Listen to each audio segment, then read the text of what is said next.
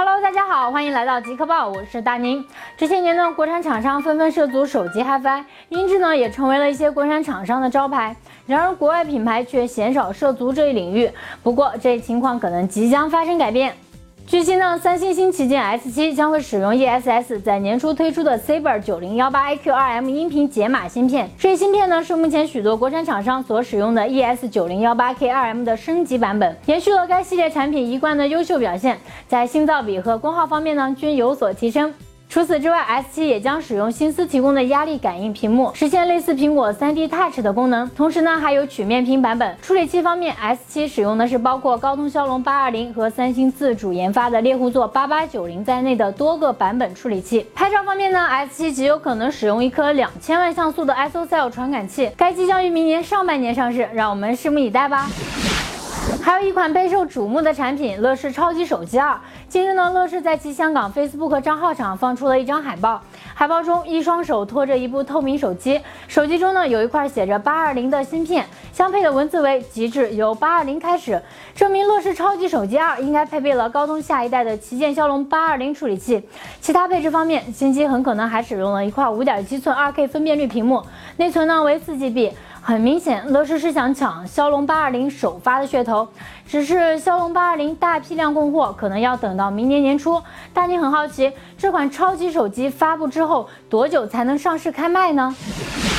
近日，支付宝我的保障中推出了一项扶老人险，价格呢为三元。该保险的产品介绍中是这样的：保障因老人摔伤、撞伤等意外被保险人提供帮助后，导致被误认为是肇事者而需要通过法律途径来解决的诉讼费用，赔偿限额呢是两万元，保期为一年，并赠送全年的法律咨询服务。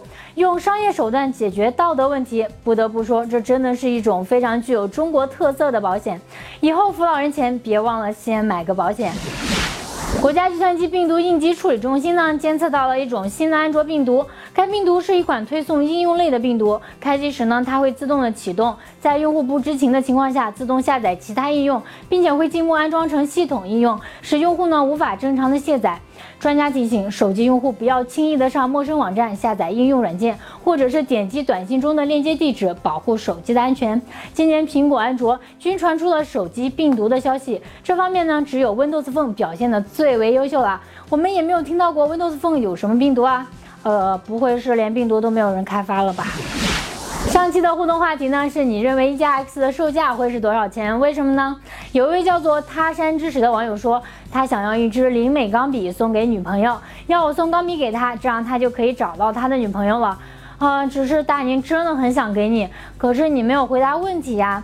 还有一位叫做袁卫婷的网友，他说估计是一千三百九十九元，因为一二九九和一四九九都有了，为什么要把幺三九九冷落呢？还有一位叫做奔跑的羊毛背心儿，他说既然叫一加手机，那还不得幺幺幺幺，再不然就幺幺幺零呗，向伟大的诺基亚致敬。还有一位叫做看你身旁的网友，他说我心目中的定价应该是一千五百元左右。一加 X 与小米四 C 配置相近，但是一加新机的机身材质呢比四 C 有所提高，而且刘作虎也不愿同其他的友商去拼性价比，又要和一加二拉开差距，所以呢一千五百九十九比较合理。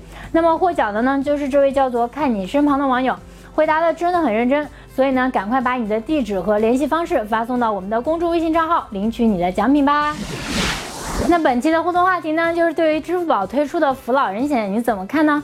评论并将您的评论截图发送到我们的公众微信账号，就有机会获得大宁为大家准备的奖品。当当当当当！魅蓝发布会邀请函中的魅蓝 Metal 金属贝壳，还等什么呢？赶快行动起来吧！好了，本期的极客报到这就结束了。更多精彩内容呢，请百度搜索爱极客，或者关注我们的新浪微博爱极客。我是大宁，我们下期再见，么么哒。